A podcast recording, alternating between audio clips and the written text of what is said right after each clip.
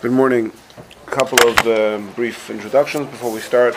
Uh, first of all, the first part of this series was very well received on uh, podcast and YouTube, and I would like to request everybody that if you do appreciate and enjoy it, so I do upload it and share the link, and please do share it with your friends, families, or whoever you think would also appreciate it, so it can reach um, a broader audi- audience. Um, someone asked me if I'm going to be talking about the Jewish community in Gaza post um, Spanish expulsion. And actually, there's one of the very famous, there's a number of famous, there, was a flourishing Jewish community there for a number of years, centuries. And uh, one of the famous names that stand out is Rabbi Yisrael Najara, who's probably most famous um, around these circles as being the author of Kor Riboin, which many people sing on Shabbos. And in fact, I just saw um, last night that some group of, uh, I guess, Israeli soldiers spent Friday night in the area where they understand to have been the shul of Rabbi Yisrael Najara, and they sang Kor in, there in his shul. Um, there's, of course, other famous characters from there. Um, for those who follow Nachi Weinstein, the Svarim po- Chatter podcast, he just had a whole interview about the Yisrael Najara. Um, but while all of that is very interesting, it is not the topic of this series. This series, the topic is for uh, the history of Gaza vis-a-vis Torah, halacha, and other um, aspects of Torah, not just history, which is very interesting, but that's not the topic of this series. So I just wanted to clarify that as well. Um, there was also a request that we use uh, more visual aids and maps, and we do have some plans to, in general, upgrade the visual presentation of the shiurim with the help of Reb Nisano over there. Um, but I did not manage to do it for today, but I will say that for today, there's only very, very simple thing that you need to keep in mind in terms of the visual map of Israel. Um, something which I believe probably everybody around this table already knows, but I'll just spell it out and you'll see it'll become clearly.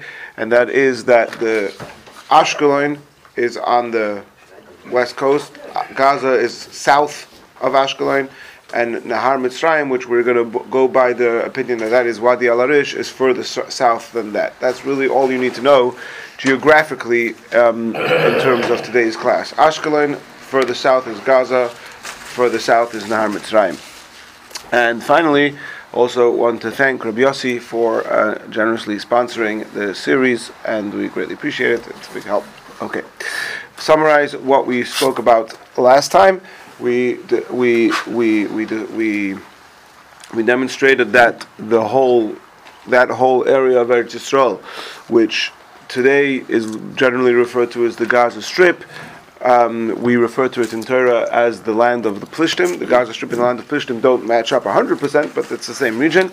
That is definitely included in the Havtacha, in the promise, in the promised land to Avraham, Yitzchak, and Yaakov. Um, however, there was some challenges to that all the way from the very beginning of our history, starting off according to the Rashbam, with Avraham Avinu even agreeing to the um, uh, treaty with Avimelech, which, according to some opinions, went on for eternity, not just for three generations. So that was some uh, already some challenge in the Jewish people's association with this land. Um, we find Yitzchak already went there also to try and uh, the Rechaim Hakadosh to try and further um, establish the Jewish people's right to it. Um, and we also saw that already in the times of the Avos, um, of the patriarchs, there is this notion that even though it is part of Eretz Yisrael, it's not the same as the rest. Um, the two strongest sources for that were Rashi, who, when he describes Yitzchak being flourishing ba'aretz hahi, Rashi says.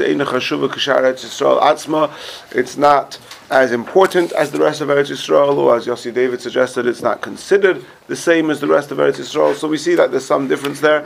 And I also quoted a Ralbag, which says that Avram was not able to receive the Shefa Aliki to the same extent. The, the, let's let's call that prophecy to the extent, the extent that he was able to in Be'er Sheva in Eretz Yisrael proper, and finally we saw the report from Rabbi Avram ben Arambam, the name of his grandfather, that the land of the Plishtim was never really um, fully in the control of the Jewish people in any permanent way, and will only be so in the times of Mashiach, together with the lands of Keni, Kenizi, and Kadmoni, which already Chazal tell us are three, three of the ten nations promised Avram, which we do not get until Mashiach comes. That is a very, very brief overview and summary of part one of this series. And now we move on to part two. We're going to start with, and this you have on your source sheets only in the in the in the, in the Hebrew, with a tshuva, a letter, response from the Maharit. The Maharit is Rabbi Yosef of Trani, the son of the Mabit, Ramosha of Trani, who is a very important um, Posek, and it's important to bear mind, to keep in mind his dates. You'll see why this is important soon. His dates are, you see in the footnote there, 1568 to 1639, and here we have a letter he receives, and you can see the very first word, on the page that's not in bold font is Azasa. That means it's to, written, addressed to Azza. and it's Shnas Shin Zayin, Shinun Zayin, the year 1595. And he's addressing the question, Yereinu Rabbi Seinu. This is, so, so we have here first Shaila. This is the letter that was reached from Gaza to um, the Mabit, who lived in Greece. I, I, believe later on he may have lived in Sfas, I don't remember exactly. But anyway, he gets this letter saying that there's this individual by the name of Shimon who lived in one of the cities of Judah. Um, this city is called Gaza, Aza. And it's a it's a place where there's a lot of uh, gardens and orchards, and, and it's a good business place. Um, I think one of the things that come clear in the history is that Gaza was kind of it was on the way from Egypt to Israel, so it was a place where a lot of people um, there was obviously a big community and a big Jewish community in Egypt, um, in Cairo, um, and um, that was where they went through to, uh, into Israel. So that's part of the history of the community there as well. Anyway, so anyway, Shimon um, was in business dealings with. Uh, he was a businessman in Gaza, and his warehouse burnt down. And basically, he was on, in huge financial trouble, and he did what every upstanding individual would do he escaped. Okay, and he escaped to see, to wait till the dust settles and see what's going to happen. And in the meantime, he went to Egypt. While he was in Egypt, he got married. Um, he went to Egypt with two of his sons, um, and um, they're in Egypt. They both, they're all, the, the, the, all three of them, the father and the two sons, get married in Egypt. Um, eventually, Shimon, the father, passes away and the children decide to return to Gaza. Business opportunities and Parnassa in Egypt were really tough. They wanted to go back home to their to, to, to, to their familiar, familiar area. Um, they wanted to, to live there. They were going to be able to be successful financially there, etc., etc. You could read here the story. It's in great detail. And um, basically, the problem was that one of the sons, his wife, refused to move back with him to Gaza. She says, "I'm staying put in Egypt." And the question that is being addressed to the Maharit is does he have, does her husband have the halachic right to force his wife to come with her to Egypt? Um, now, force means force means basically that if you don't do this, then I have the right to divorce you, and I do not have any responsibility to pay the ksuba or any other um, responsibilities that a husband usually would have if he were to divorce his wife. You are violating, you the wife, are violating the contract of marriage by not re- agreeing to return with me to Gaza, and therefore um, you're in violation of this contract, and I could let set you go. That is that's based on the assumption that, that Gaza is, is Israel, right? One second. So that is the question that is addressed to the Marit. So the Marit has a very long, lengthy answer, and he starts off the first line of his answer. Very good, Ari. Right here on the page, the person who wrote this question to me um, worded it very smartly. and he simply writes that he's dar be'ir achas me'ari Yehuda, that he's living in one of the cities of Judah in the territory of Judah. Sheyire, or Sheyara, he is demonstrating, Shemachzikim Eretz Yisrael, that is considered like part of Israel. Why is he attribu- uh, um, wording the question in this way? Because he wants me, the Marit, to get the cue and say, oh yeah, you know, the halacha is, Hakol Maalin Eretz Yisrael, that if there's a couple, and one of them wants to make aliyah, wants to move to Eretz Yisrael, so then that one can force the spouse to join them. The value of moving of living in Eretz Yisrael is so important that it that that that, that is that that, that spouse, the, the spouse who wants to move to Eretz Yisrael is automatically, um, so to speak, in the right, has the power to do so. So you are presenting this to me as if Gaza is a part of Eretz Yisrael, and therefore you're going to get a carte blanche to just say, yeah, for sure, you could force your wife to move there. Um, but says the Marit, let's examine if what you're in, um, insinuating is that the word is is actually correct. Okay, so in order to do this, we're not going to just straight away read the answer of the Marit. We're going to go back into the Psukim and see what this is all about. So we turn to you have this on your source sheet, Parshas Masay, the end of chapter 33 of Bamidbar, where Hashem is talking to Moshe. This is the end of the 40 years. They're on the east bank of the Jordan River and in a place called Arvis Moav, and they're getting prepared to go into the land. And Hashem tells them, "You must." um, wipe out all the inhabitants of this land and inherit the land, etc., etc. And um, um, the, the, the Ramban famously, this is in the Ramban's Hasagas in his notes to the Sefer HaMitzvahs of the Rambam, where he has a whole list of mitzvahs that should be part of the 16 mitzvahs, 613 mitzvahs, but the Rambam omits them. And in Shikchas Ho'esin Mitzvah Dalid, in the fourth positive mitzvah, which in the opinion of the Ramban was omitted by the Rambam, he says that the Ram- Rambam omits this mitzvah. There is a mitzvah that you must conquer and occupy the land of Israel, and the Rambam omits that mitzvah. So that's this is the mitzvah to occupy the land of Israel. And then moving on to chapter 34, we have the first 12 psukim of chapter 34 on page 2 of your source sheets, where the Torah enumerates the exact borders of Eretz Yisrael in great detail, um, basically naming a number of cities across the southern border, the northern border, and the eastern border. The, the western border is very simple, it's the Mediterranean. So there's not much many details, many cities to enumerate over there, but you could see in these psukim which you have over there in Hebrew and in English, there's many cities. Um, you go, go north here, go south there, curve here, go straight there, and of course, as you could imagine, there are many. Um, many commentaries and Svarim contemporarily even written on these psukim to figure out exactly where all of these cities are um, and exactly what these borders are. One thing seems to be 100% clear is that whichever way you cut it, these borders are not the same borders that were described, which we looked at last week in the Promised Land. So, for example, one of the ways that you could see this most obviously is that while in in, in Parshas Lech Lecha in the Promised Land, Avram is promised land all the way until Nahar Peras, the Euphrates River, which is um, basically northeast but quite far from contemporary Israel, let's just call it. Here, in the borders described, we're going nowhere near the Euphrates. If you look at verse um, at verse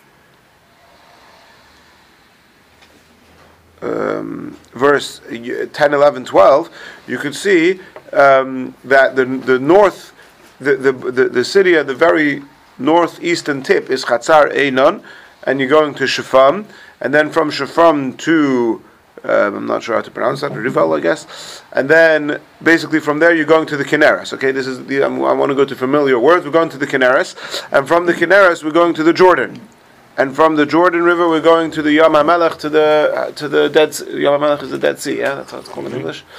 Um, so all of these places, the Kinneret, the Jordan, and the Dead Sea, are pretty much the eastern borders of the state of Israel, yeah, contemporary land of Israel. and know where no, those cities are? And they're nowhere near the Euphrates River. Sorry, what? Do we know where those cities are?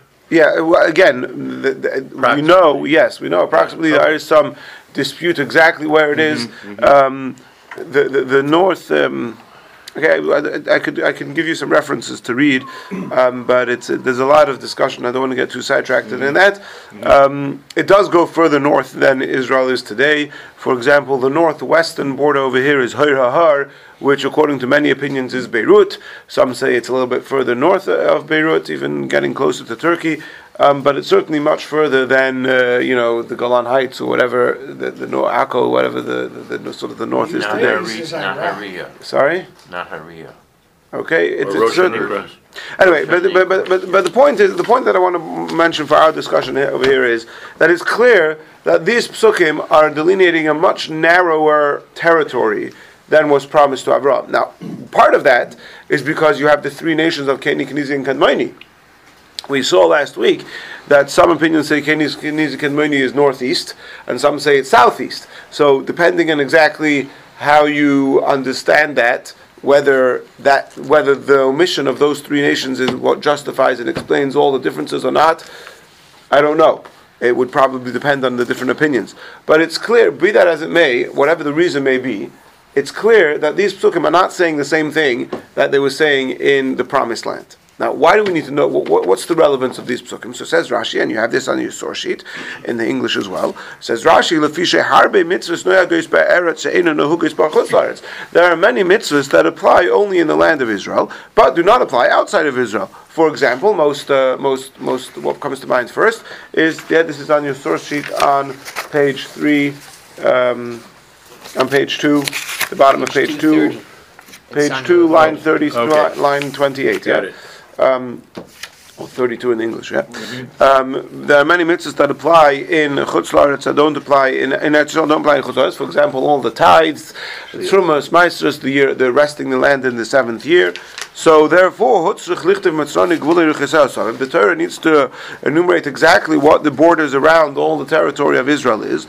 To tell you that that these mitzvahs apply only within these borders that we're describing over here. So that is the point of these borders in Parshas Masay. The promised land is much bigger than this. Whether that's when Mashiach comes, etc. Right now, what you need to know, you're going into Israel, you're going to have to keep the mitzvahs. This is where you need to keep the mitzvahs. Um, by the way, there's a we referred last week to Reb Saadia Gaon, who it's, it's, on these psukim where Reb Saadia Gaon says clearly that um, Nahar Mitzrayim, the river of Mitzrayim, is Nachal El Arish. That's very clear in the Arabic translation of the Torah of Reb Saadia Gaon. Okay. So if I can ask the mitzvot Luyot Ba'aretz, they don't, they wouldn't apply beyond. Uh, exactly, the mitzvahs at Luyot Ba'aretz. Um, the mitzvahs that apply only in the land of Israel, says Rashi, only apply within these borders. However, it's not so simple, as we'll see soon. We're, these are the mitzvahs we just saw from the Ramban. These are the borders which Hashem is telling them you have a mitzvah to conquer. What if, in fact, the Jewish people don't conquer all of it says here? Do, do the mitzvahs apply in the areas which they were commanded to conquer, but did not, in fact, succeed in doing so? So that's one of the things which we're going to have to see today. There's one. There are a number of psukim in the Torah, specifically in the book of Devarim, Deuteronomy, which for the most part is Moshe Rabbeinu's farewell speech to the Jewish people. There's a number of different psukim over there which seem to not all fit nicely with each other, and um, talking about different parts of the land. I'm, i want to very briefly bring one of those psukim now, which perhaps we'll return to in the um, next part of this series, but I think it's important just to set the, the stage properly. And that is also, I believe, on your source sheets on the very bottom of page 2 in the Hebrew and on the top of page 3 in the English. And okay. this is from Parshas Shoftim. Any place that the palm of your footsteps will be for you, from the desert and the Levanon. Um, we'll get to that in a moment. Your borders will be from the Euphrates all the way until the Yam HaAchron, which is the Torah's way of referring to what we call the Mediterranean. So here in Pashas Dvarim, Moshe Rabbeinu is telling the Jewish people that your borders will be all the way from the Euphrates until the Mediterranean, which is much bigger than what we've just discussed in Pashas Maseh. Um, and Chazal explain, and uh, the Mefarshim talk about this.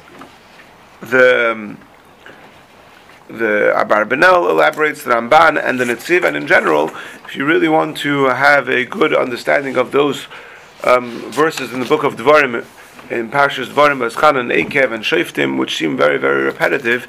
Um, if you want to have a good understanding of what they're all saying and what the differences are, the Netziv is a very good commentary to look at um, because he gets into a lot of detail. And while he is by no means beholden to Chazal, he'll certainly um, suggest his own Perushim beyond what Chazal say, but he is very much. Um, trying to understand Chazal. So even if he'll suggest something different, he'll first explain what Chazal say and um, explain to the best he can how it fits with all the psukim. And so what the what Chazal say over here and elaborated on over here by the Ramban and the Netziv is that there are there is a possible there's basically three possible lands. There's the thing that you have to there's the territory which you have to conquer right away when you go into Eretz Yisrael. That is stage one. Then there's possible there's room for further expansion That's in the verse in Pasha Shoftim, which we just read. So that, that first part, that's like central Israel. Yes. Then you can expand it further, but you must first conquer part A, and then after you've done part A, you can ca- conquer part B. If you conquer part B before you finish par- conquering part A, part B will not um, have the Kedusha of Eretz Yisrael, which the Rambam talks about that uh, vis-a-vis David HaMelech. The Gemara talks about it vis-a-vis David HaMelech conquering Syria, which is Syria, or parts of Syria, which did not have the status of Eretz Yisrael proper because he did so before he had finished conquering the rest of the actual territory of Eretz Yisrael. And then there's part three, which is the final expansion when Mashiach comes, including Keni, and all the way. And so that's how these different psukim fit in. So again, that was just uh, a side note to explain how you, when you come across other psukim, you'll see that it doesn't fit very well with the psukim in Parshas Masay. But what we do need to know is that what was relevant to us, to the mitzvahs hatluyis ba'aretz, is the borders, the territory delineated in Parshas Masay in, Deuter- in, in Bamidbar, chapter 34, the beginning of chapter 34. Those are the, are the that's the territory which the Jewish people were commanded that they should inherit, that they should uh, occupy it, inherit it, and and that that would effectuate Kedushas Haaretz, which means that the mitzvahs on Hugis Baaretz apply in those lands. Okay? What happens when the Jewish people actually go into Eretz Yisrael?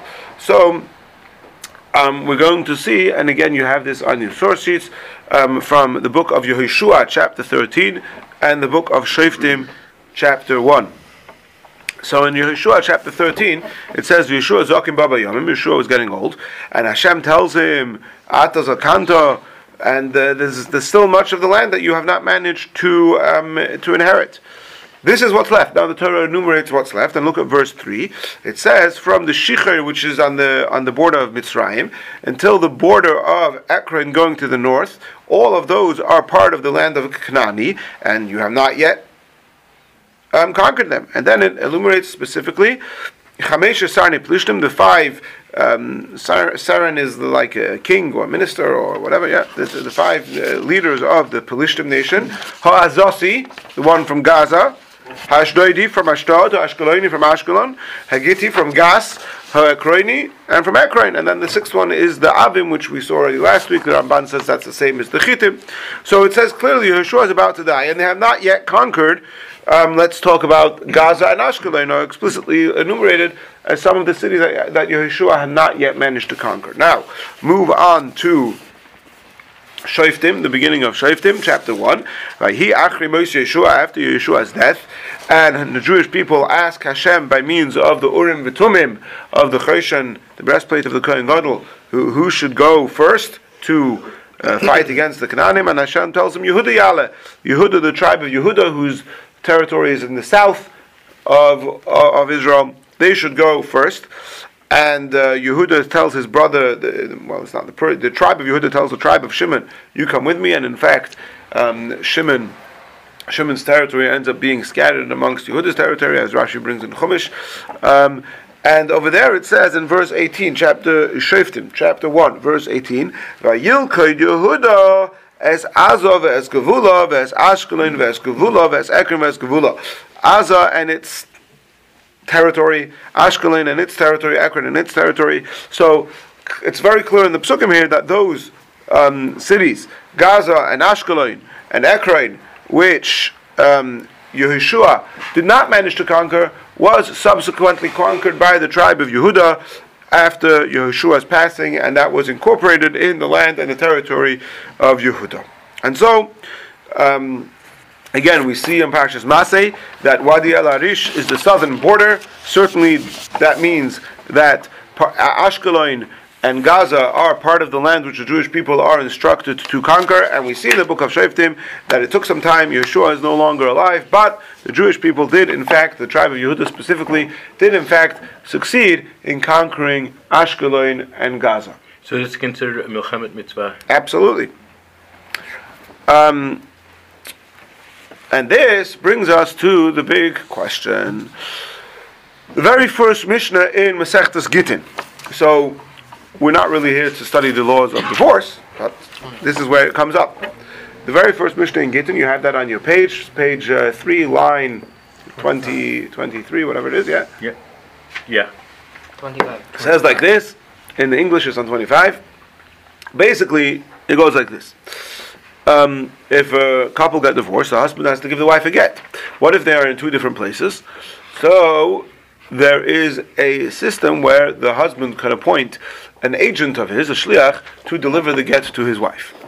Now, the agent shows up and he says, Hey, miss, here's the get from your husband. How do we know that he's telling the truth? Maybe he just fabricated, maybe he forged the get and is, is, is just giving it to her, um, and she's not really going to be divorced. And then it's going to create all sorts of problems one down the line when the husband claims that, no, I never, I never signed that document. Um, and so there is a system in place that if it's within the land of Israel, we have we're close enough communications. We're not concerned that anyone's going to be brazen enough to do such a forgery, because that would that wouldn't work. But if he's taking the get from the husband in the land of Israel and delivering it to the wife who's outside of Israel, then the agent has to actually witness and declare that I saw this get being written. I personally can testify that this is a valid get, and then. Um, uh, I saw it being signed and, and sealed in front of witnesses, and um, then we could trust that it's a good get. So, in that context, the Mishnah tells us what is the where is the borders? Where is Eretz Yisrael? Where is the area where if somebody brings a get, they could just deliver it? And where is the area where if somebody brings a get, we won't allow them to deliver it to the woman until the, the agent declares that he also witnessed the signing of this get. And in that context, the Mishnah says that me Ashkelon ledorim ve'Ashkelon kedorim. Ashkelon from Ashkelon and south, and Ashkelon itself is considered south. In other words, Ashkelon is not considered part of Israel. Ashkelon is south of Eretz Yisrael, and if somebody delivers a get in Ashkelon, they have to. We will not allow them to deliver the get. It's not part of Eretz Yisrael. We don't allow them to deliver the get unless they declare that they saw the signing of the get. Hold on a second. Um, did I put the the Tosfos is not so. no, it's not in your source. No. Tosfos, hold on a second. How could you say that Ashkelon is not part of Eretz Yisrael? It's very clear in the Psukim in mm-hmm. Shoftim that we just saw mm-hmm. that Yehuda did conquer Gaza. These these Ashkelon, so they are in the same spots as where they existed. Well, that's our assumption for now. Okay. Um, so how could you say that Ashkelon is not part of Israel? It's clear that Gaza was conquered by that Ashkelon and Gaza were conquered by Yehuda. Says Tosfos, two answers. We're talking here Okay, so I'm going to explain these terms and then we're just going to use the Hebrew terms for them. Eile Mitzrayim and Eile Bavel. Eile Mitzrayim means the Jews who came out of Egypt, which means it was conquered by Yehoshua. Now, when we say Yehoshua and Eile Mitzrayim, it doesn't mean specifically in that first generation. Even if it was conquered, like in this case, after Yehoshua died, or even subsequently, if it was conquered many years later by David HaMelech or Shlomo HaMelech, that's still considered, in, as, as far as our discussion is concerned, that is still considered Eile Mitzrayim, the ones who came out of Egypt. Then, as we discussed a number of weeks ago, when the Jewish people were exiled by Nebuchadnezzar, that the Rambam says that kedusha, that the sanctity of Eretz Yisrael that was infused in the land by virtue of the Oile Mitzrayim conquering it was taken away. And then by Oile Bavel, when Ezra comes, Oile Bavel means when Ezra came from Babylon and he resettled the land, that invests it with a new um, with a new kedusha. So, so the words that we, so the words that we're going to use are Oile Mitzrayim and Oile Bavel. Those everybody should familiarize themselves with those terminologies. Oile Mitzrayim is the first uh, Yehoshua, and subsequently any time between Yehoshua and Nebuchadnezzar, and Oile Bavel means any time in the second Commonwealth in the time of Ezra. Yes. So during that period, the uh, mitzvot to live didn't apply. According to the Rambam, that is correct. Yes, but but they may have applied in some places anyway in a rabbinic yeah. level, but certainly on a biblical level they okay. did not apply. Yeah. Wait, they didn't. They didn't apply the, the, up the, until the time of Ezra. Yes, but the, in question, all territories, even the territories that. That while we had it, that, we, that is an extremely complex question. Um, even uh, you have to gather all the places that the Rambam talks about it and see how the, it's it's okay. way beyond what we have uh, the possibility to discuss today. Okay, so that's so it says Tosfos, the first answer of Tosfos, the only Bava Lake of Shua. It's true that, as we see in the Psukim in in, in Shoftim, that the tribe of Yehuda conquered Ashkelon, but um, when they came in and with Ezra, the second Commonwealth, they only they, they Ashkelon and and further and south was not conquered by the Oile Bavel, and therefore the Mishnah says that it is considered outside of Israel vis-a-vis Gittin are concerned. That's the first answer of Tosfos. The second answer of Tosfos is Roimeri, the Ri Rabbi Yitzchak, he says that no, that it could be that Ashkelon is part of Eretz Yisrael, but the reason why um, it, it, the, the agent has to say B'fanin Echta, he has to report that he witnessed the B'fanin Echta, B'fanin Echta, that the get was signed and sealed in his presence, is because it's not part, it's not really inhabited. There's no proper Jewish community. There's no sages there. It's far flung. And so, while within the central community of Eretz Yisrael, we're convinced that nobody's going to try and forge a get because that's not going to be uh, that's that's not going to be worth his while. But Ashkelon, even though it's part of the territory of Eretz Yisrael, but it's so far flung from the central community, from the rabbis, from, from where everything is hustling and bustling, that therefore, as far as Gittin are concerned, we consider it like Chutz La'aretz. And here we have our first clue, which is going to become very apparent, that there may be, it's not so clear cut. Yes, Israel, not Israel. There may be certain places which, as far as certain things are concerned, we're going to say they are considered part of Eretz Yisrael, and as far as other things are concerned, we're going to say they're not part of Eretz Yisrael, and that brings us into our further discussion of other matters to do with Ashkelon. So, the next source that we have to look at is the Yerushalmi, which I don't believe is on Dis- this source dispute, sheet. disputed territory. Yeah, Different kind of dispute. exactly. Okay, so the Yerushalmi in Shvius, the Masechta Shvius, chapter six, halach Perek halach Aleph, the Yerushalmi brings a brisa which enumerates um, many, many cities which are border cities of the land of Israel. Cities, villages, towns, and of course, this is a topic that that Brisa in the Yerushalmi has many, many um, discussions contemporarily about it to try to figure out exactly where all those towns are. Inside or outside? The Maybe. towns. I don't, border I, towns. I don't recall. Uh-huh. Um, there's many variant texts of that brisa. I saw somewhere a comparison of all the possible texts of that brisa, which enumerate in the dozens, possibly even more than a hundred. Um, but the many dozens of variants of that brisa.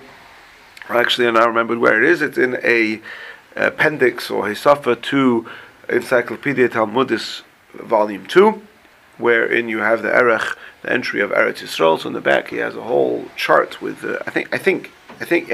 I think that's where I saw this chart. Or if not, I didn't see it there. I saw it referenced there and it's somewhere else. Anyway, one of the cities enumerated by that Brisa is Ashkelon.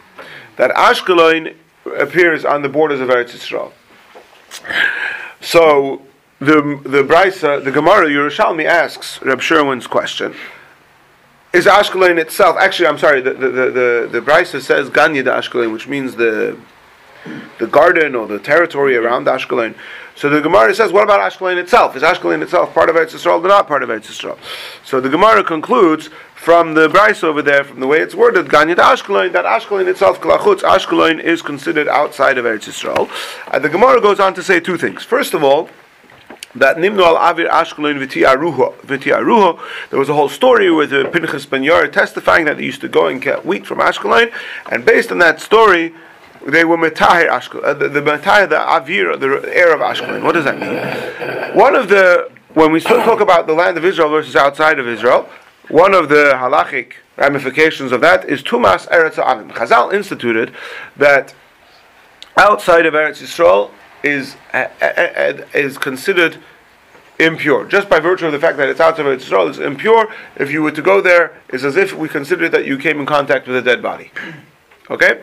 So, the Gemara Yerushalmi says that even though this Brisa is saying that Ashkelon is like outside of Eretz Yisrael, is outside of the border of Eretz Yisrael, nevertheless, we, we, we, we the Chazal said uh, um, that it does not, it's it's tar, it's pure. If you go there, you do not contract tuma by virtue of Eretz Amim. And then the Gemara says another thing, Nimdu aleh lepatram in Amaisas, that they um, decided that Ashkelon would be exempt from the tithes. Okay, so so far we've discussed if we we've discussed three things, three halachas. Number one, the bringing of a get. Number two, the impurity of eretz amim, and number three, taking the tithes. And what we've seen is that Ashkelon is considered like outside of Eretz Yisrael as far as bringing a get is concerned. We've decided that Ashkelon is considered like inside of Eretz Yisrael versus uh, uh, as far as um, the purity and impurity of Eretz Amim is concerned, and it's considered like outside of Eretz Yisrael um, because in, the, in that it's exempt from the tithes. Is everybody a little bit confused? Should be. Okay, good. Baruch Hashem, everyone's confused. What's going on over here? So, what we're seeing over here clearly is, and um, this is really the strong point we're going to see at the end. There's a very long shtickle from Rabbi Yaakov Emden in his commentary on the Tur. In the Tur in Orach Chaim Simon Shinvav, um, which is in the laws of Shabbos, so there's the halachas that you're allowed to do certain things. You're allowed to tell a goy to write a contract for you on Shabbos if it has to do with buying a house uh, in the land of Israel, because that's such a tremendous mitzvah to live in Eretz Yisrael that we override certain um, halachas, not to write, but to have a goy to write for you. So in that context, Rabbi Yaakov Emden, in his commentary on the Tur, Meriktzia, has a very, very lengthy discussion of exactly where is considered Eretz Yisrael and not. And in that context, he says, what's very clear from all of these sugyas is that there are many cities which and depends on the context. In the context of Maasros, they're inside of Eretz Yisrael, outside of Eretz Yisrael. In the context of this, of Tumas Eretz and it's confusing. And Rabbi Yaakov Emden is trying to decipher over there, well, when it comes to the mitzvah of living Eretz Yisrael, which side of it does it fall into? Right, so we've said Ashkelon, you don't take Meiser, but you also don't get impure from Eretz Amim, and you do have to say, testify that you saw the get writing. So if somebody says, is there a mitzvah to live in Ashkelon? Can I have a goy if I'm going to buy a house in Ashkelon? Am I allowed to have a goy write the contract for me on Shabbos? Right. So that's what Rabbi Yaakov Emden is busy with in, in, in over there. So let's try a little bit to make sense of all of this. We've already said that the reason why Tosfos brings um, from the Re that the reason why or a possible reason why you have to testify about the get if it's an Ashkelon is because it's distant from the Makom HaYishuv. So even though it's part of Eretz Yisrael, but because it's not a very strong, vibrant community, there is more of a concern that somebody would try to forge a get in Ashkelon. Okay, that's that. Why are we saying that it's Tohir from Eretz Amim that it does not have the impurity of the land of the nations?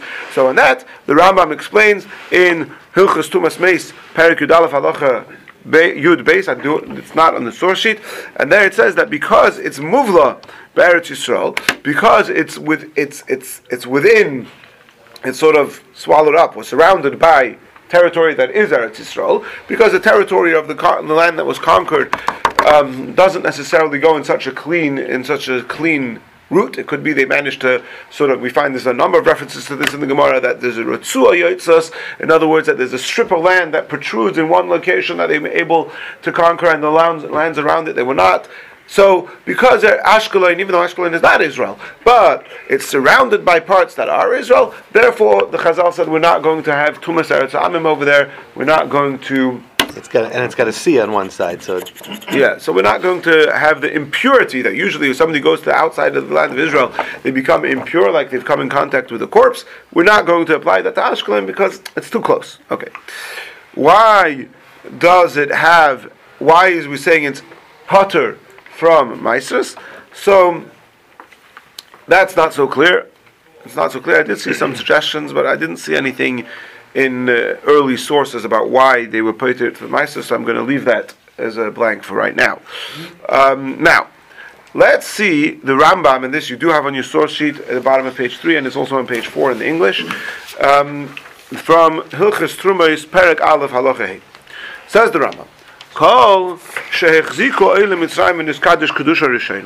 Any part that the oile Mitzrayim, we all know already what that word means.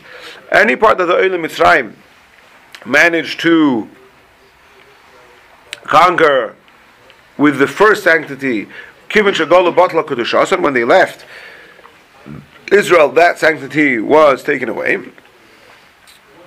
Okay, let's skip a few lines because we've already learned these few lines a few weeks ago. Let's move on. Um,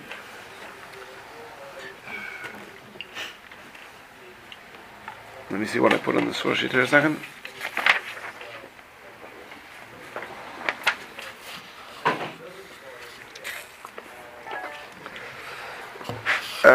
Just look at the last line for now. Uh, no, no. The,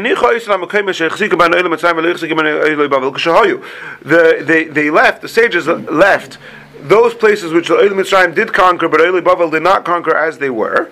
But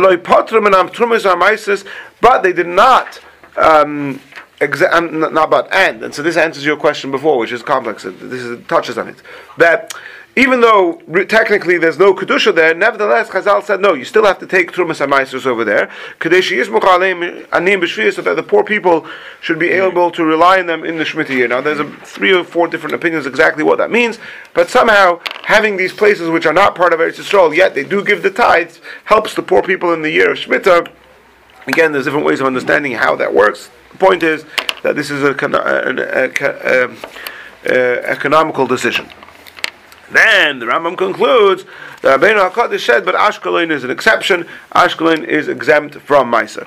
So it seems clear from here that the Rambam seems to be going with the opinion of Tosfos of Rabbeinu Tam that we mentioned before that Ashkelon is a city that was conquered by Oile Mitzrayim, but was not conquered by Oile Bavel. Right? That's why I wanted to bring this Rambam. That's what seems clear from this Rambam that Ashkelon falls into that zone which was conquered by Oile Mitzrayim, was not conquered by Oile Bavel. Now, for the sake of um, full disclosure, I'll tell you that it's not so. Not all the commentators learn like this Prat in Rambam, and the reason they don't is because there are numerous different Rambams, both in this chapter of Hilchas Trumas Aleph and in other places scattered throughout the Rambam, where the Rambam makes all sorts of comments about Ashkelon, and there's all different ways to understand them. But the approach that we're going to go with here today is the, this approach that I'm saying now, which fits with Tosfos, and both the Radvaz and the Kesef Mishnah, which are commentaries on the page of the Rambam, um, they both say that Ashkelon is that the Rambam holds, like Tosfos, that Ashkelon was included in Oile Mitzrayim, but was not was not conquered by Oile Bavel. So that's the approach we're going to take today. Do you, did, do you, did you see anything on why uh, Ashkelon wasn't included in the Derabanan uh, obligation of uh, all these? Of Trumas I did see a few things, but I didn't see anything um, that really grabbed my attention, and I didn't see anything from the Rishonim, only from Achronim, so I didn't okay. bother quoting it. Um, meaning not something that's very authoritative or something that really spoke to me very much. So I just prefer to leave that as a question. For you. I mean, I, I like. Uh, there was a good reason why they did it, right? Because they thought it was important for the for the poor to receive these. Uh, yeah, so I mean, wh- one of the suggestions I saw was something along the lines was that there weren't so many people living there, which yeah, kind of matches the taste. So fine, anyway. Yeah. Um, okay, so this is the approach that we're going to move forward with, is that Ashkelon and South, including of course Gaza, are parts of territory which were, were conquered by Ulam Mitzrayim and were not conquered by Eilei Bavel. Now, there is another two important sections of the Yerushalmi which are important to touch on. So, do you, should we pause it? Does anybody have any questions? Is everything clear? Should we move on? It's a side question. You yeah. mentioned that there were some regions which, David missed out, right, before he started to try to conquer other places. So once the era of the Olim Mitzrayim is over, right, and then you have Olim Babel, are they not allowed to conquer the places that David missed out? No, they are, but they didn't. They, in that, in that. Oh, um, I don't know if they did or didn't because like I don't know where those places are. What? Say again. Like untouched regions by David Melech. Right? Yeah, no, there's no, there's no reason. No, no, there's no reason why not. As far as I know. Yeah. That would be included in the Ole Bavel? Like it would. It may have been. Sure. Everything that David took, like, because they didn't get everything, right? No, Syria for certainly not. Obviously, the question is if there was for sections further south that were uh, issue which were. Mm-hmm. Okay. okay. So we've just seen in the Yerushalmi before that there are that um, that Ashkelon is considered like Chutz La'aretz, at least as far as certain things are concerned. Fact the Gemara, hold on a second. It says, going back to our pasuk in Shoftim and pretty much mirroring the question of Tosfos, that Yehuda did conquer Gaza and its territory. Now, the way the Mefarshim understand this question of the Yerushalmi is that Yerushalmi seems to be taking for granted, and there could be different reasons why they're taking the Yerushalmi is taking this for granted. But let's just assume for now, Yerushalmi is taking for granted that any section of the land that was conquered uh, at least in the territory of Yehuda in the south. Any section that was conquered by Olam Mitzrayim was also conquered by Olam Bavel. That In the in the region of Yehuda in the south, there is no. In the north, there are sections that were conquered by the Mitzrayim, not by the Bavel, not in the south. So how could you say that Ashkelon is the is, is, is the southern bo- tip border? It says clearly that Yehuda conquered Gaza, and Gaza is south of Ashkelon. And for the Gemara, they say Gaza. There's two Gazas. There's one Gaza, which is the Gaza that we know, Bill. There's the Gaza that we know today, that we're talking of, which is south of Ashkelon. That was not that was not conquered by Yehuda. I, the pasuk because Ashkelon is the southern border. I, the pasuk says, Yehuda conquered Gaza. Oh, there's another Gaza somewhere further north, and that one was conquered by Yehuda. Okay, I don't understand uh, why, Oh, why do you have to on. get onto this. Yeah, go. Why does the Gemara have to get onto this? The right? Gemara is They assuming don't, they don't believe that there's two different tiers. The Ole, The Gemara, no, whatever. the, no. The, the way the Mefarshim explain this Gemara is that the Gemara is assuming that in the south, in the region of Yehuda, whatever was conquered by Olam Mitzrayim was also reconquered by Olam Bavel. Yerushalmi is assuming. Yes, the Yerushalmi is assuming this. Why the Yerushalmi is assuming this? There Okay. seems to be some proof for that. Again, in, because of constraints of time, I'm not going to be able to go into that. But that seems to be. But that's in contradistinction from what the Rambam writes, right? Uh, Hold, hold on, hold on. Let, us see what the Yerushalmi is saying. Yeah.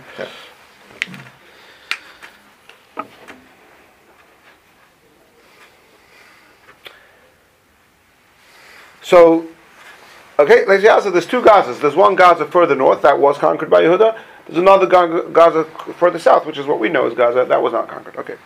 Then the Gemara says, one second, you're saying that Ashkelon is outside of Eretz Yisrael. It's the southern border of Ashkelon, Kilachut. The Pasuk also says that he conquered Ashkelon. Oh, again, they say Ashkelon. There's two Ashkelons. There's the Ashkelon that we know, that was not conquered by Yehuda. Then there's another Ashkelon somewhere else that was conquered by him. Says the Gemara, Meyato hahei nachal Mitzrayim leise nachal Mitzrayim. It says clearly that he conquered until Nachal Mitzrayim, until we're, we're saying Wadi Al Arish. Right? Are you going to say that there's two Nachal Mitzrayim? That's preposterous. You can't say that. there's two Egypts. Right? Right? In other words, this is already getting absurd. This is ridiculous. Right? Right? China? No, the other China. No. okay? So, and that's it. The Gemara doesn't answer the question. So, what, what- what's clear, one second. What, what, what's clear from here is that, so it, we, we, we seem to, to reject, to abandon this idea that maybe there's two Gazas and two Ashkelons. And. No. It's actually interesting because the Radvaz, in his commentary of the Rambam, he also sort of toys with this suggestion that maybe there's two Ashkelons. But the Yerushalmi is uh, rejecting that. The Yerushalmi is saying, no, there's no, uh, we, we, that, that, that doesn't work. Well, it is Now, possible. so one second, one second. So now we're we're, we're so, so so the Yerushalmi hasn't answered this question, right? Back to, we're back to square one. If we're we're assuming that Aza that that the Eilu Babylon and Mitzrayim in the tri- in the section of Judah are the same, and we know clearly that Gaza and Ashkelon were conquered. So why are we saying that Ashkelon is like Chutz La'aretz? That's the question. That that is the question that the Yerushalmi t- brings up and leaves it the, leaves it open for us to contend with. And yes, I mean, it's possible that we destroyed a settlement and it resettled later. bang on, hit the nail on the head. So here, the Mefarshim say, and again, in interest of keeping towards our to our our limited time, I'm going to have to go through this very quickly, and I can provide for you the sources, or we could discuss it in further detail afterwards. But if you go through the psukim in the history throughout Nach, throughout the, the books of the prophets, it, and even some references in Tehillim, I think, it seems very, very clear that that whole territory, the land of Plishtim, kept on going up and back. The Jewish people conquered it, the Plishtim conquered it back. It was a region that was constantly fraught with friction and up and back You don't you territories. don't to tell us. Nothing's changed, right? Nothing's changed. Um, so, so um, in in in um, first of all, I mentioned before you have Rabbi Yaakov Emden's commentary in the Torah in Siman Vav, where he um, he brings a number of references to this concept where you see how it went up and back. Even and he says he, says even not just by Olam Mitzrayim, even by Olam Babel it went up and back. And he quotes from Josephus that you see in Josephus's description of of of the of that era that it was um, that it was the Jewish people did not ever succeed in having any type of permanent uh, governance over that region of land. And even at times when they did, sometimes the governance was only in terms of that they were able to collect some taxes from there, but not that they actually um, lived there or had proper control of what was going on over there. And the other um, place I saw more contemporarily, who really goes through this in great detail, is Reb Chaim Kanievsky in his Biur Halacha, in his book Derech Emunah, in his commentary to the Rambam Sefer Zeroim Ilchus Trumas Halacha Tes. Um, and so there we have. So, so that seems to be the approach that Achronim take on. That the reason why Ashkelon and further south is considered Chutz La'aretz in the Yerushalmi is, in fact, it was conquered to some extent by the tribe of Yehuda. It was possibly even conquered to some extent later on in the era of, of Ezra, but it never, not not in the first, not in the time of Elam Mitzrayim, nor in the time of Ali Bavel, was there ever permanent, long-term Jewish settlements over there under Jewish governance. It was always a, a territory fraught with friction, and that's what comes out from this Yerushalmi. Now, before we, go, we tie things back to the question which we started off with, from um, the person, this uh, Shimon, the, the Maharit, who wanted to force the Shimon son, who wanted to force his son, his wife, to move back to Gaza. There's one more line of the Yerushalmi which I have to read to you, and that is like this: The Gemara asks,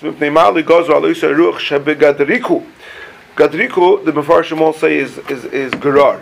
Last week we spoke about Gerar, which was the capital of the Plishtim in the time of the Aves. So the the Yerushalmi says, why is it that that whole region of Gerar, Chazal did not institute Tumas Eretz Ha'amim, the impurity of the land outside of Eretz Yisrael? Ashkelon, that's further north. And that the Rambam explained, Ashkelon doesn't have Tumah, even though it's outside of Eretz Yisrael, because it's surrounded by parts which are Eretz Yisrael. But what about the further south, Gerar, and possibly including Gaza, uh, including Gaza, yeah. Why is there no tumah there? So the Gemara says, "Mipnei shanov yora," which seems to mean something along the lines of it's it's not really a good climate over there, and so anyway, people are not going to live over there. So the whole reason why we have this tumah impurity in the land of the nations is because because uh, we, we want to make sure people stay in Eretz Yisrael. This is not a good place to live anyway. It's, it's it's bad climate. It's desert. It's not inhabitable. It's not you know, and so there was no need to institute tumah over there. Then the Gemara continues. Ad And there's, Heichan. there's terrorists there. Ad Heichan. Till where? How how far? how far is the no tumah? You say there was, So, uh, so how far how far is the no tumah? Ad Nachal Mitzrayim until Wadi Al Arish. Huh. The Gemara. V'harei Aza. Yeah, Aza It's is a good climate. right. It had. Yeah, but Harei Aza no Yofa. Gaza has a good climate, and it is good to live there. It's like Singapore. It's like Singapore, right? And and yet there's no tumah over there. Why not? Halavai. And then the Gemara finishes off with a very ambiguous word, pishpisha, and there's even different. There's, there's many different interpretations into this last word of the Yerushalmi. Some people, some commentaries join it onto the next word. Pishpisha is the name of a sage, and it's part of the next sentence. There's all different interpretations of this Yerushalmi, but whichever interpretation you take on, um, either it means that actually no Gaza is not in a good place to live, or it means that it is a good place to live, but nevertheless there's no tumah there. Whatever the case is. Um, and by the way, it, it's mashma in Chumash that Gaza is not a good place to live because it says that Yitzchak planted by Yimsa Ba'oretz Hahi, that even in that land, which is not a good climate, he managed to have such a successful uh, produce. Yeah, so that's what I see already in Chumash, like in Gerar. That was not Gaza, that's Gerar, but it's the same region, right? Um, anyway, so wh- again, whichever interpretation of the Yerushalmi we take on, the bottom line of the Yerushalmi is that in that whole region, including explicitly the Yerushalmi mentions Gaza, there is no Tumas Eretz Amim, even though it's not part of Eretz Yisrael. We're saying, but it does not have Tumas Eretz Amim. We're not sure why. Again, that would depend on different interpretations in that last word of the Yerushalmi. Now. Keeping all this in mind, let's summarize, right? We have a very common opinion in the Rishonim, which according to many is also the opinion of the Rambam, that uh, Gaza and that whole Ashkelon, Gaza, that whole region is was conquered by Elam Mitzrayim, was not conquered by Eli Bavel. Um, we have the Achronim pointing out, based on the Yerushalmi, that the fact that the, the, the, the that whole region never had longevity or permanence under Jewish rulership um, is halachically significant in the fact that we're not really treating it full fledged like Eretz Yisrael. And um, we certainly know that there's no Tumas Eretz Amim over there. And now we come back to the Maharit, the Radvaz, and the Yaakov Emden. We only have a few minutes left. Uh, unfortunately, I'll probably go a couple of minutes over time um, if you bear with me. And let's try and wrap this up. By the way, I, I should just mention an interesting side point that uh, came up before. The Rambam says, Meretz Yisrael ulamato keneged Aram Naharaim, from Eretz Yisrael and down towards Aram Naharaim, which is what we call north, and that's because once upon a time in Muslim cultures it was very common to have the map upside down from what we have it because the Muslim most Muslim cultures were north of Mecca, and so they wanted to look up to Mecca. So what we call south was in the north. Every culture it's only recent that it's become standardized where which side of the map we put upwards. In Christian cultures, they used to put um, the east on the top um, and, and, so we take it for granted that North is on the top, but that's a completely arbitrary decision, which only became universally accepted in the last uh, number of centuries. Anyway, um, did not know but, that. But anyway, let's. So it's just interesting to know when you see in the Rambam when he says down and he means north. That's why. But anyway, um, so anyway, the Maharit, based on everything we've uh, discussed until now, and he quotes to Yerushalmi and he quotes uh, numerous sources to back up basically the approach we've been taking until now, he says that Gaza is not considered part of Eretz Yisrael, and therefore this man has no right to force his wife to come there. And he goes on to say other reasons why she, he has no right to force her to come there, but let's stay and focus on this discussion. It's not part of Eretz Yisrael.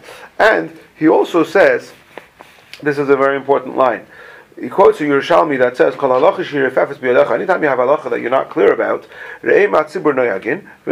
See what people do and copy them. And he says, "V'anan chamit tzibur uh, uh, mafresh." The Yerushalmi is saying over there that we see about whatever context Yerushalmi is talking about. We see that people don't take the tithes in that area. Says the Maharit. Tradition and precedent are both very important factors when it comes to making a halachic decision.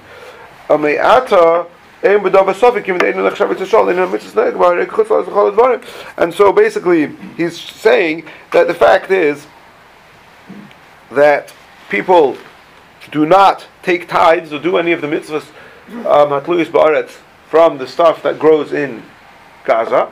And so that's an, and, and, and tradition and, and, and practical precedent are very important factors over here. So that further goes to support the Maharit's approach that Gaza is not part of Eretz Yisrael and this man has no right to take his wife there. Um, now, the problem is, or a problem is, oh, and, and by the way, uh, one important thing to point out over here is that many of the proofs that the Maharit brings for his contention that Gaza is Chutzaretz are from sources that are not even, not even talking about Gaza, they're talking about Ashkelon. But the Maharit takes uh, uh, takes the approach, which seems to be clear in the Yerushalmi, that. Uh, that, the, that, that's binary, meaning if Ashkelon is outside of Eretz Yisrael and Gaza is south of Ashkelon, then obviously Gaza is also outside of Eretz Yisrael. Now, there is a tshuva from the Radvaz. The Radvaz is of David ben Zimra, and his dates, which might even be on the source sheet over there, are 1479 to 1573. So he's basically a generation earlier than the Maharit, whose dates are 1568. So the Maharit is born three years before the Radvaz passes away. Right? So the Radvaz is a generation earlier. The Radvaz himself lived in, in Cairo, I believe, um, and later also in Israel, I think. Um, but anyway, he's in that region, and he has a question. Shaila Me'aza.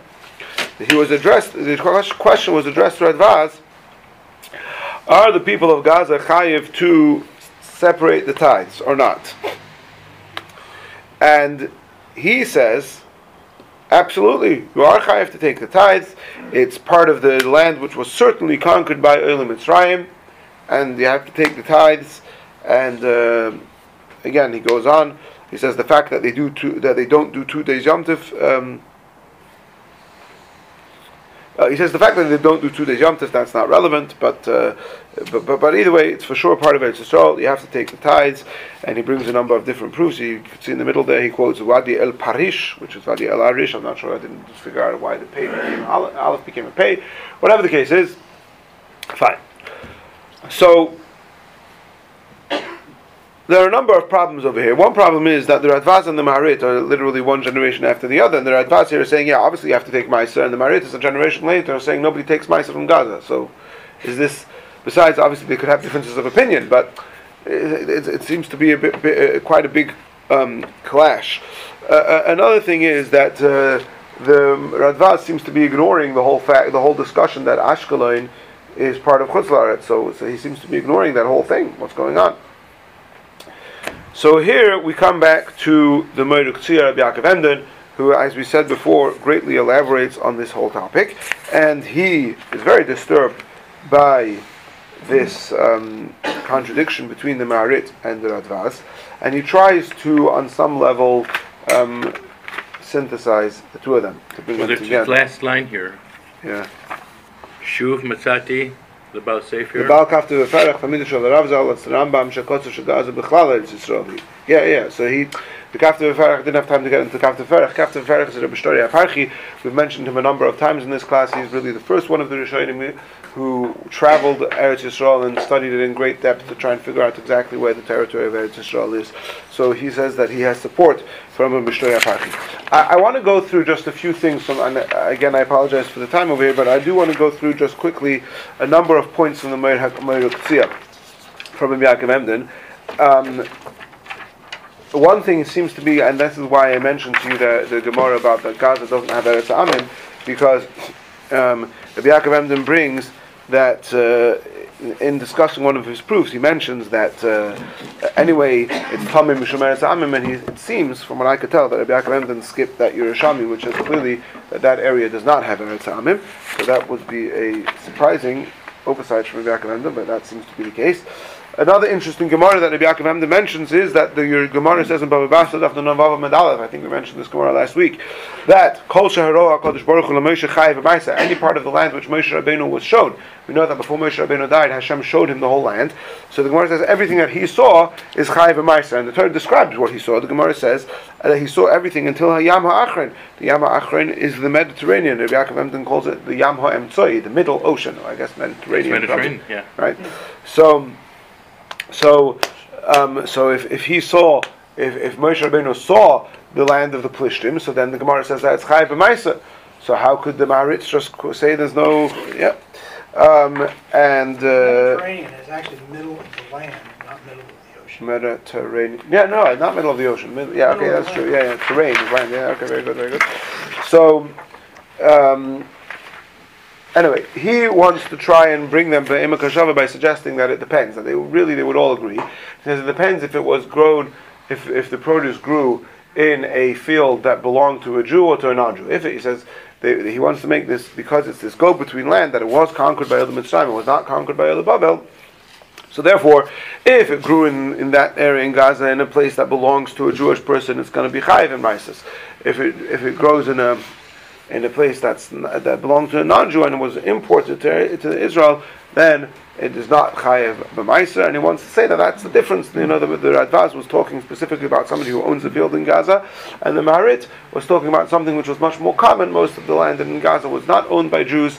Um, it was, like we said before, there was never really, at least in that uh, proper Jewish settlement there, um, in terms of agriculture, and so therefore he wants to say that that's what the Maharit means. That it's not chayiv b'maiser. Um, and again, he wants he, specifically ties it back to that um, discussion of how, how how successful the Jewish settlement over there was. The bottom line is the thing that the Rabbi Yaakov Emden really finishes off with very strongly, and uh, perhaps if we have more time in the coming parts of the series, we'll go into a little bit more detail about this. Is that vis-a-vis the mitzvah of living in Eretz Yisrael, he contends that absolutely all authorities would maintain that the mitzvah of living in Eretz Yisrael is fulfilled by by living in that territory, which of course was a big part of the discussion in recent years with the Jewish settlements in Gush Katif and that whole region. That uh, is there a mitzvah of Yishuv Eretz Yisrael to live in those lands, and um, in Ashkelon too, I guess.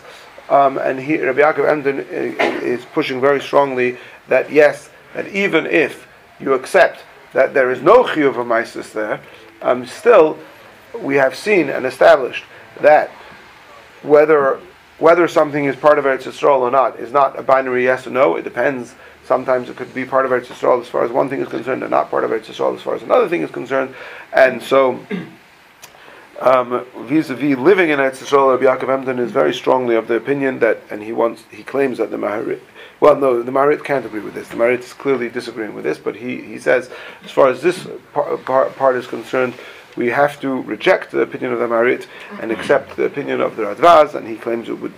He claims that this is has to be this is the only way that makes sense. That there is in fact the mitzvah of living in Eretz Yisrael um, in that section as well. But like we saw before, the Maharit argues on here. But what we have seen clearly is that there's a difference between Oile Mitzrayim and Oile Bavel, and we've also seen that